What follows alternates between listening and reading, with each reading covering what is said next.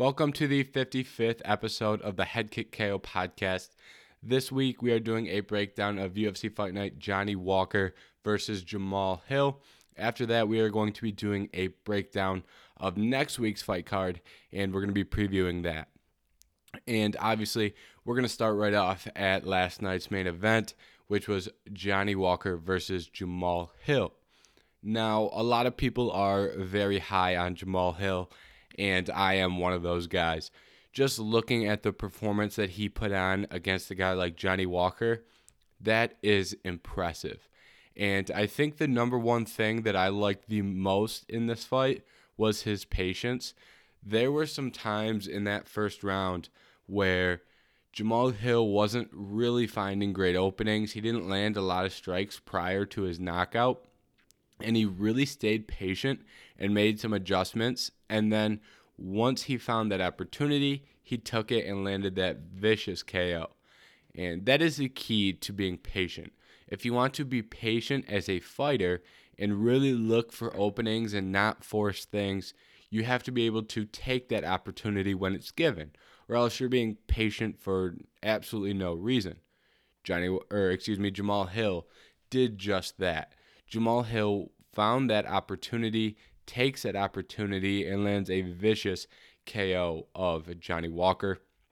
And it's been talked about a lot. It was talked about in the post fight um, and, and analysis.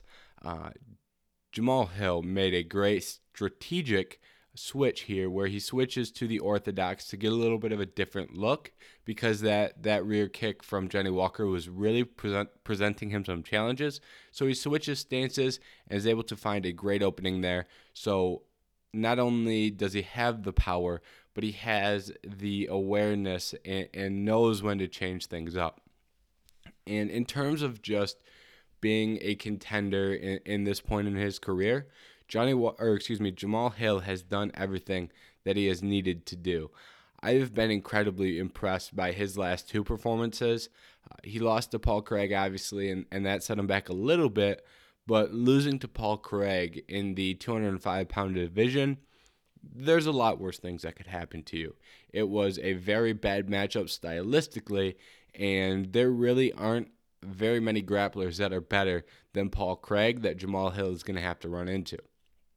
And even in that fight, he showed some things that you really like. But in these fights that he's winning, when you look at his fights against Ovince St. Preux, Jimmy Crute, this fight against Johnny Walker, he has won all of those fights in very impressive fashion. Uh, the last two being massive KO victories. Uh, the victory over Ovince St. Preux was very solid as well. Uh, wasn't wasn't you know o- OSP wasn't put out cold like Jimmy Crute or Johnny Walker, but man, Jamal Hill has put on some tremendous performances, and I think he has an incredibly bright future at this light heavyweight division.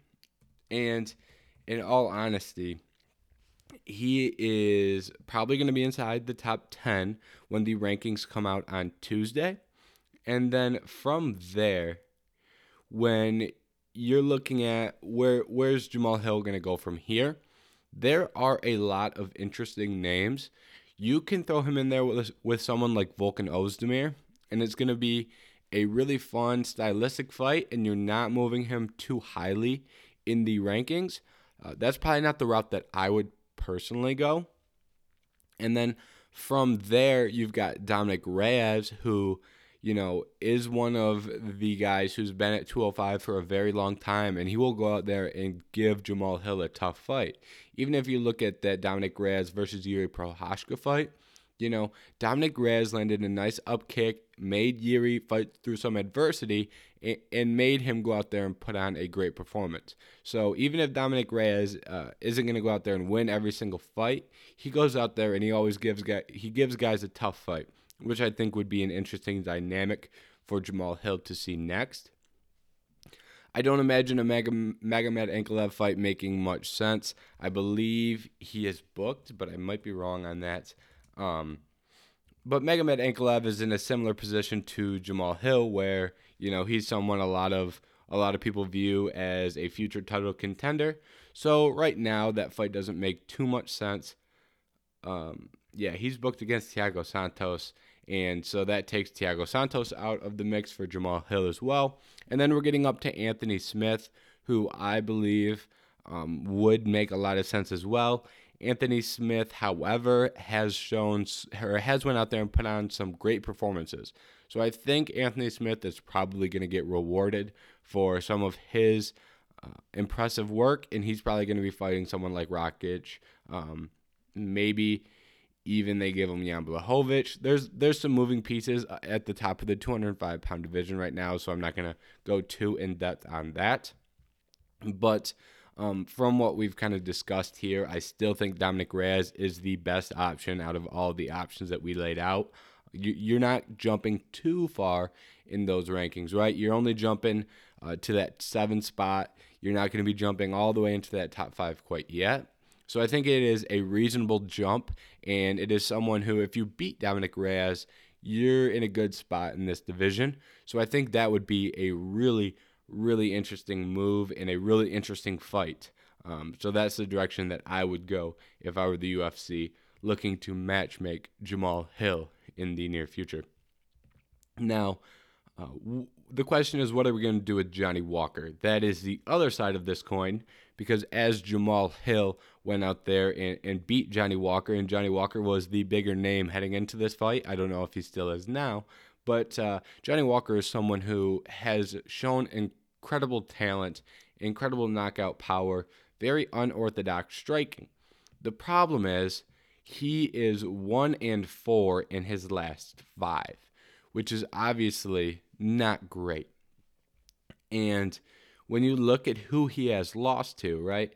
He's lost to Jamal Hill, Thiago Santos, uh, Nikita Krylov, Corey Anderson. Those aren't bad losses, right? He's not going out there and losing to absolute bums. He's losing to some very strong competitors. And in that span, he has a win over Ryan Spann. So, and Ryan Spann is a, a very good fighter.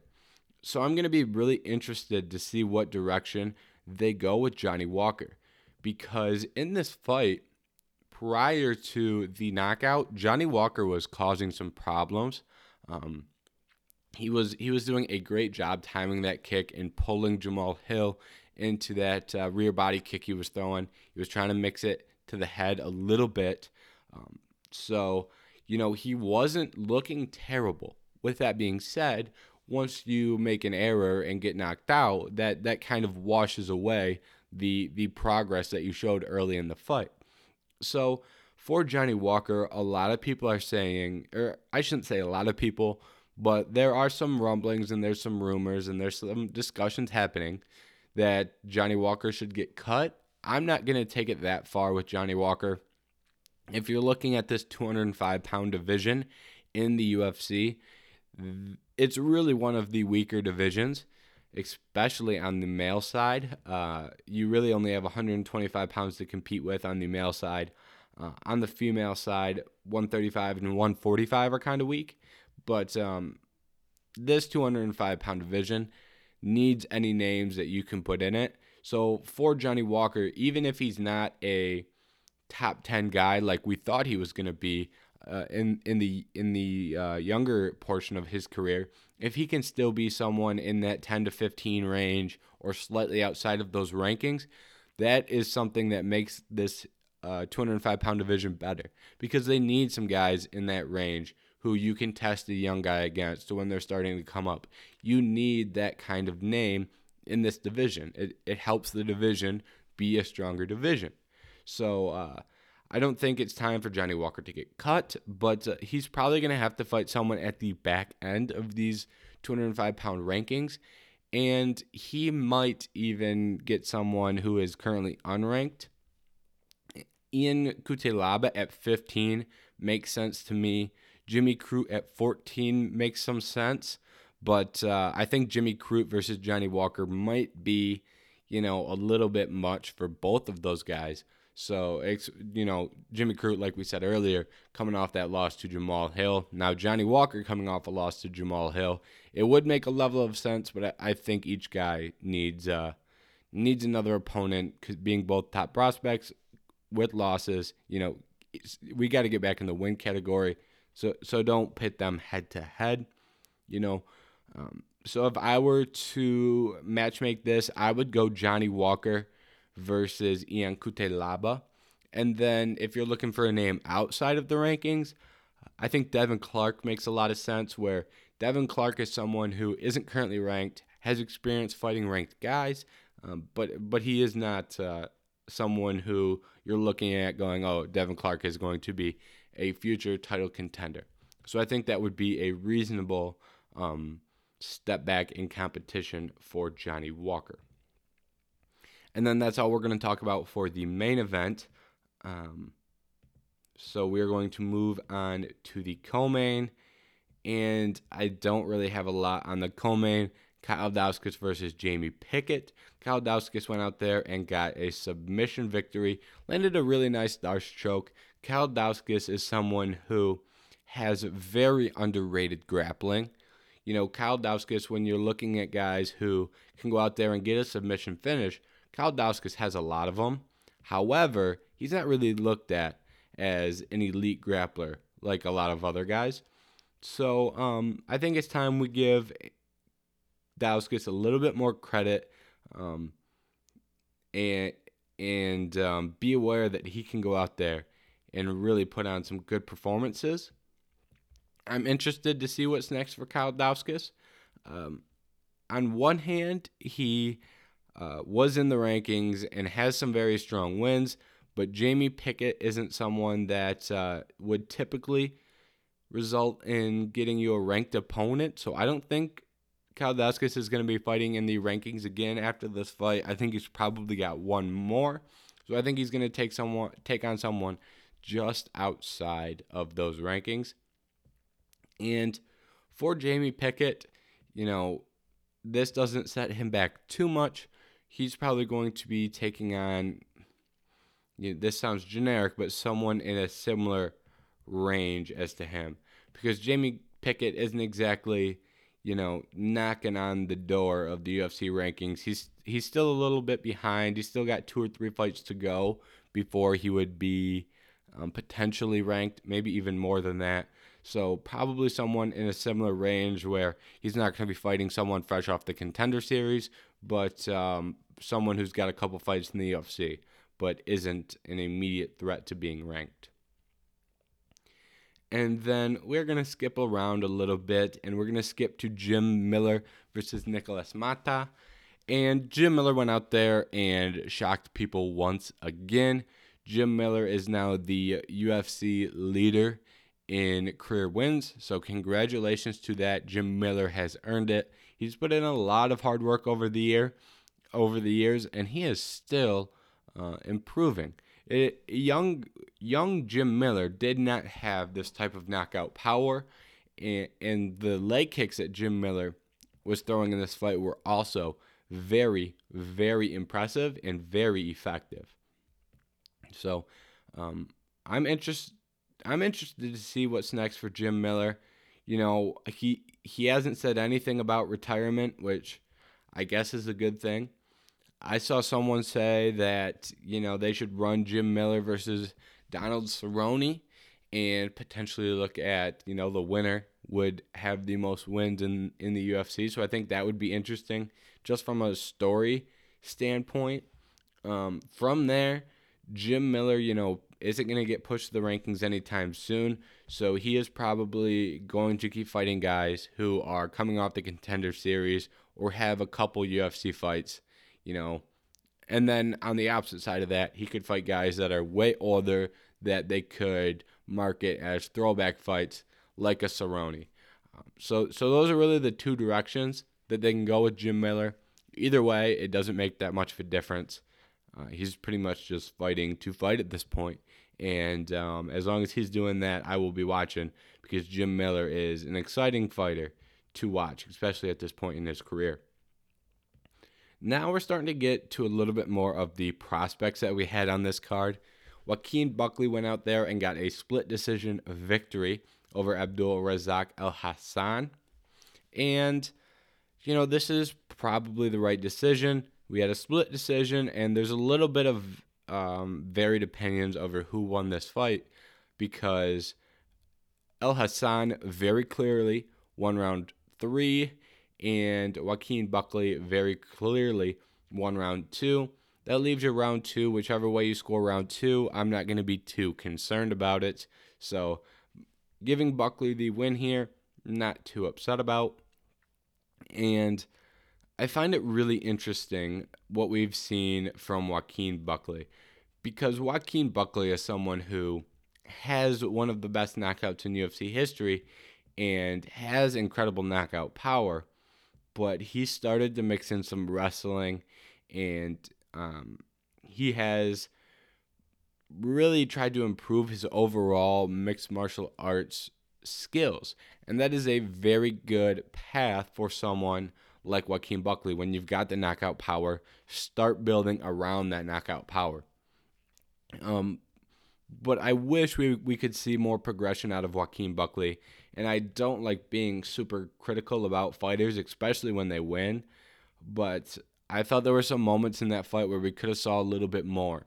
There were some moments where he's hitting Alhassan when Alhassan is just standing with his back to the cage and high guard up. You know, we really didn't see much body work. He did throw some shots to the body in those situations, but when someone is standing up against a fence with high guard, the most effective thing you can do is not necessarily just punch right in the guard or try and split the guard. If he can split the guard, that's great, but he just wasn't able to.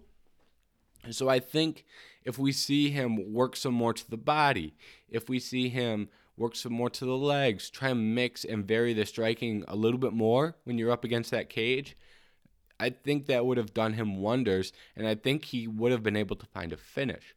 So, on one side, I'm impressed that he went out there and showed some improvements in his overall game in the grappling and things like that. But uh, like I said, on the other side, I wish he could have gone out there and really, you know, thrown a couple nice shots and really put Alhassan away because I think he has the potential to do that. And I think he has the potential to be a really good finisher and a really good fighter in the UFC. And unfortunately, every time I watch Joaquin Buckley, I just feel like he isn't living up to the hype that he has been given, which is unfortunate because he deserves every bit of the hype that he has.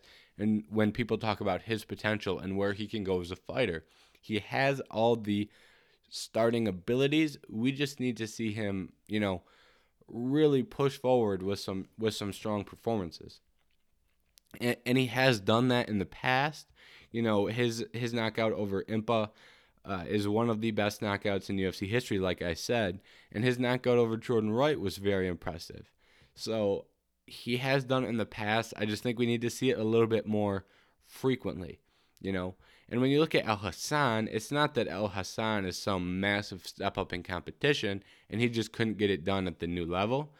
Alhassan is someone who I think is very talented, but I'm not sure that he is, you know, miles ahead uh, of some of the guys that Joaquin Buckley has already beat. And then when you are looking at what is next for Joaquin Buckley, you're really in an interesting position because he's 14 and 4 with one, two losses in the UFC. And the two losses being to Kevin Holland, young in his career, his UFC debut, and then he got kicked in the head by Alessio Di Chirico. It it happened. So, um, what is next for Joaquin Buckley? That is a really interesting question. You know, he's obviously not going to be fighting a ranked opponent, so we got to look outside of that. And at the same time, you know, he's not going to get thrown in there with someone who is, you know, just tipping those that point to where he can get ranked. So matchmaking, uh, Joaquin Buckley can can be very difficult because you have to find someone who's good but not absolutely tremendous. And um, just looking at names, um, he's fighting at 185 pounds. There's really not a lot.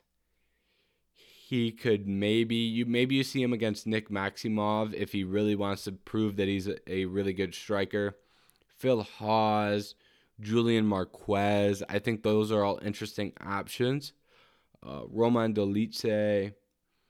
You know, those are probably Puna Soriano. Those are probably the level of guys that you're looking at for Joaquin Buckley. And um, that's probably maybe a Gerald Meerschaert. Those are probably some of the directions. Maybe not Gerald Meerschaert. That might be a little, um, maybe not Gerald Meerschaert. But Marquez, Phil Hawes, someone like that in that range of fighter is what I think we should see next from Joaquin Buckley. Now, um, just going to talk briefly about David Onama next. He went out there and really put on a strong performance. His first fight in the UFC was short notice against Mason Jones. That is not the best way to enter a UFC octagon. Mason Jones is a tough opponent. Short notice, that's a lot. That's a, just a lot. Coming into this fight, he, you know, had more time to prepare and he went out there and I was impressed with what he did. He got caught early and, you know, he got hit in the eye. You know, kind of, you know, you can get hit in the eye and it can feel like an eye poke, especially if that knuckle hits you in the eye. And those can be tough to recover from and that happened to him. He got hit right in the eye, and he fought through that. You know, there were moments where I, I thought that was going to get stopped, and he was able to fight through that. So I'm impressed with that. Anytime someone shows that level of toughness, I'm impressed because a lot of people lay down and go, "Oh, my eye got hurt," and, and they lose, and then they try and put an asterisk next to it uh, because they they got hurt. David Onama did not do that. He went out there, fought through that difficulty that he faced, and then he went out there and found himself a knockout shortly after. And the the knockout was incredible. Once he landed a couple big shots, he just poured it on. You know, he landed a clean shot, and you know, just once he landed that, it, he you could tell that he wanted to end that fight, and he did so with accuracy and with precision and it was a great way to put Gabriel Benitez out. So shout out to him for that. Shout out to Stephanie Egger as well. You know, Jessica Rose Clark is a fan favorite and someone a lot of fans think very highly of. Stephanie Egger went out there and had some beautiful groundwork, beautiful groundwork, and was able to find a submission victory. Got a really nice armbar. I was impressed by that. Chas Skelly went out there as well, had a impressive had an impressive performance against Mark Striegel. So Chas Skelly is retiring. It sounds like so. Shout out to him for retiring when he wanted to retire and going out with a very very strong performance against Mark Striegel. He wears him down the whole first round, and then that second round he puts him away with some big strikes um, and and a, and a really nice knee. So shout out to Chas Skelly. And then the last fight we are going to talk about from UFC Fight Night, Jamal Hill and Johnny Walker, is going to be Chad Anheliger, and he threw he landed a really nice counter uh, hook and put Jesse Strader out, and he was down two rounds to nil when that happened. So that was to win him that fight. If that went to the judge's decision, he was going to lose. So shout out to Chad Anheliger for that. Now, we are going to skip directly to next week's fight card because we don't have any news to talk about. And we, well, before we do that, we will summarize what happened and how we got to this week's main event. If you didn't know, this week, week's main event, this week's main event was Islam Makhachev versus um, Rafael Fiziev, excuse me, it was supposed to be Islam Makhachev versus Beneil Dariush. And that fight fell through. Dariush had a freak injury in practice. It sounded like he was doing some wrestling. His foot got caught in between mats and uh, his t- fibula broke. So uh, this was going to be a big opportunity for Beneil Dariush to go out there and take on Islam Makhachev. If he wins, he's right in title contention. So it's unfortunate for Beneil Dariush that he faced that injury. And then it became time for the UFC to look for a replacement. Looking for a replacement on 10 days' notice is never, ever, ever easy. Um, especially when you're looking for Islam Makhachev. Not many people want to fight Islam Makhachev, and not many people will do it on short notice, which is ironic because both of Islam Makhachev's last two fights have been against opponents who are taking the fight on short notice. But the UFC needed a guy to fight in, fight for the main event.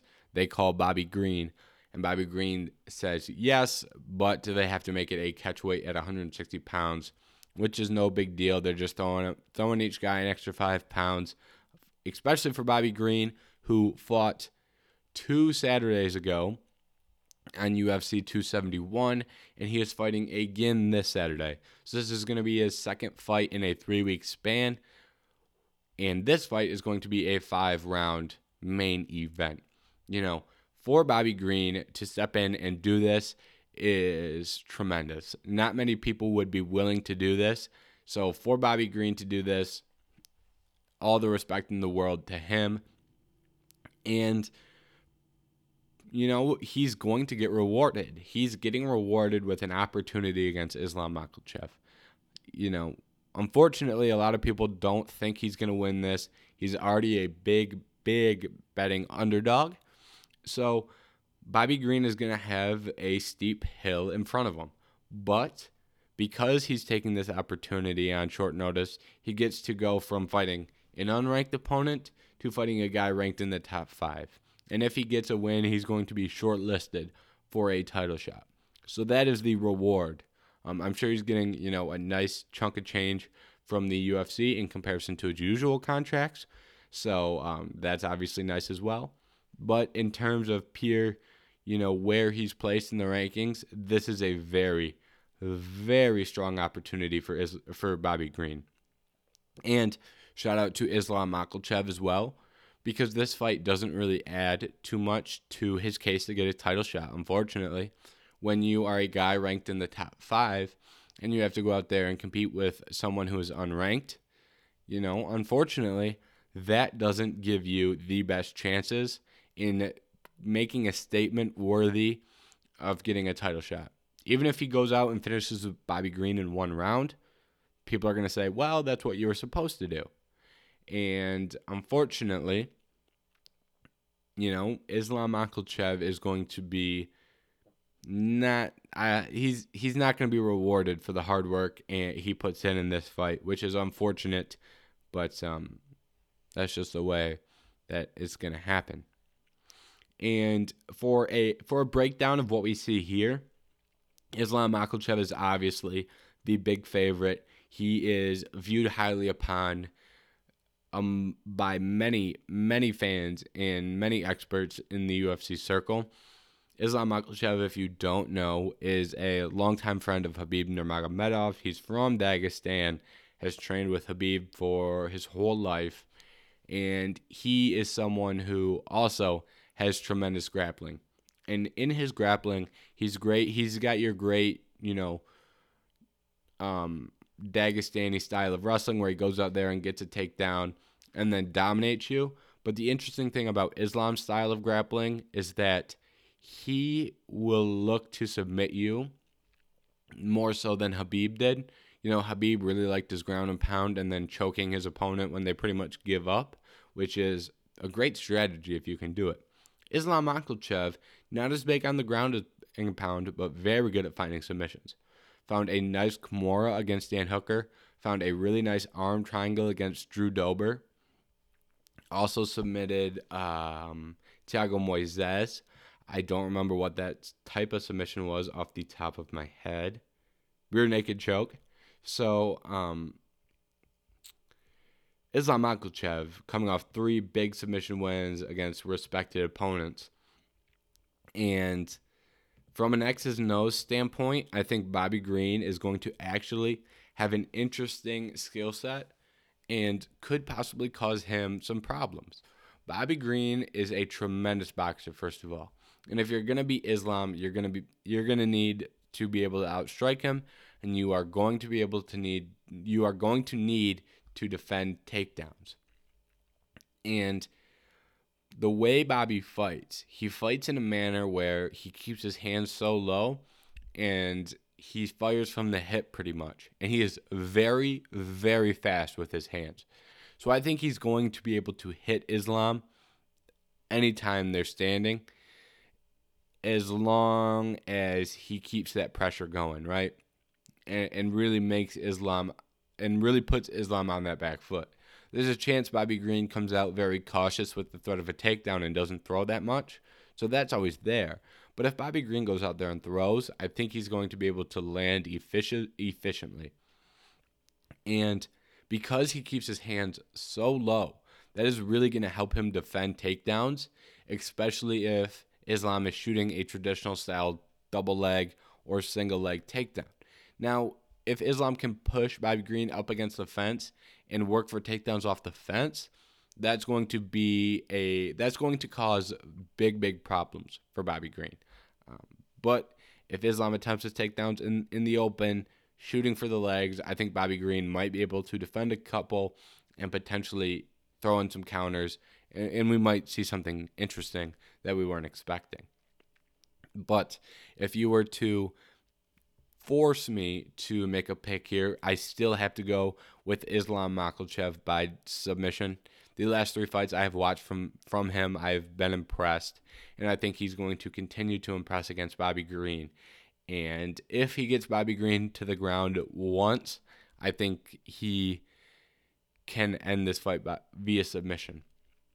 So even if Bobby is having success defending takedowns, say he defends four takedowns in the first round and wins the first round, Islam Makhachev could come out and get one takedown and, and find a submission early in the second. And I just don't think that Bobby Green is going to be able to go five rounds defending takedowns and fighting off submissions.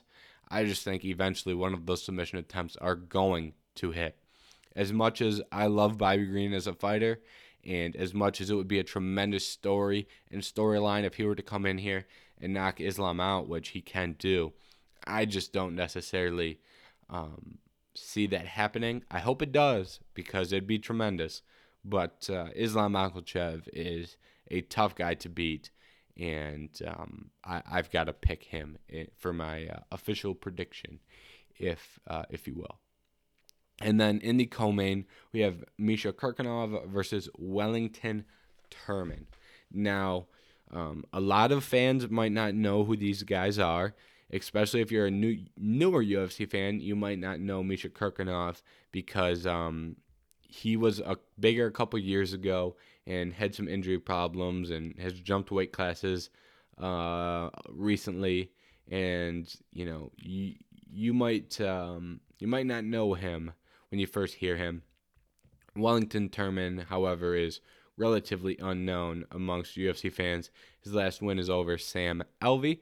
So that kind of goes to show how important it was for Bobby Green to step in because they didn't have much of a card um, behind uh, the. Well, they didn't. Excuse me. I shouldn't say there wasn't much of a card because there's a lot of fun fights.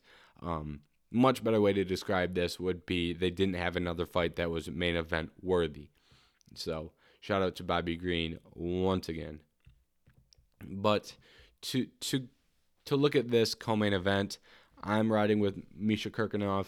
This is his second fight at 185 pounds, I believe. Yep, second fight. So in, in his first fight, he was taking on uh, Krzysztof Jotko. So he didn't really have the easiest entry into this division. I think this is going to be the second time he's cutting down to 185 pounds. So I think that experience of making that cut and, you know, you're doing it against a lesser opponent when you when you step in the octagon. I think that's going to um, reward him, and I think he's going to be able to find a victory here. And if you made me pick how, I would say decision. All right, moving to the next fight, we've got Priscila Cachoeira versus Ji Yeon Kim. If you don't know who Priscila Cachoeira is, um, most people are going to be rooting against her because in her last fight she pulled a very dirty eye gouge, which seemed to be on purpose. So I can't imagine many people are going to be rooting for her. And Ji Kim, um, Ji Yeon Kim is making her. Let's see how many fights she's had in the UFC. This is her. She's had many UFC fights. Um, wow, I did not know she had this many fights in the UFC. My apologies. But um, her most recent fights have come against Molly McCann and Alexa Grasso. So I am going to lean for Ji Yeon Kim in this fight. I think when you step in there and fight someone like Molly McCann and Alexa Grasso, and she's got a she's got bouts against Antonia Shevchenko.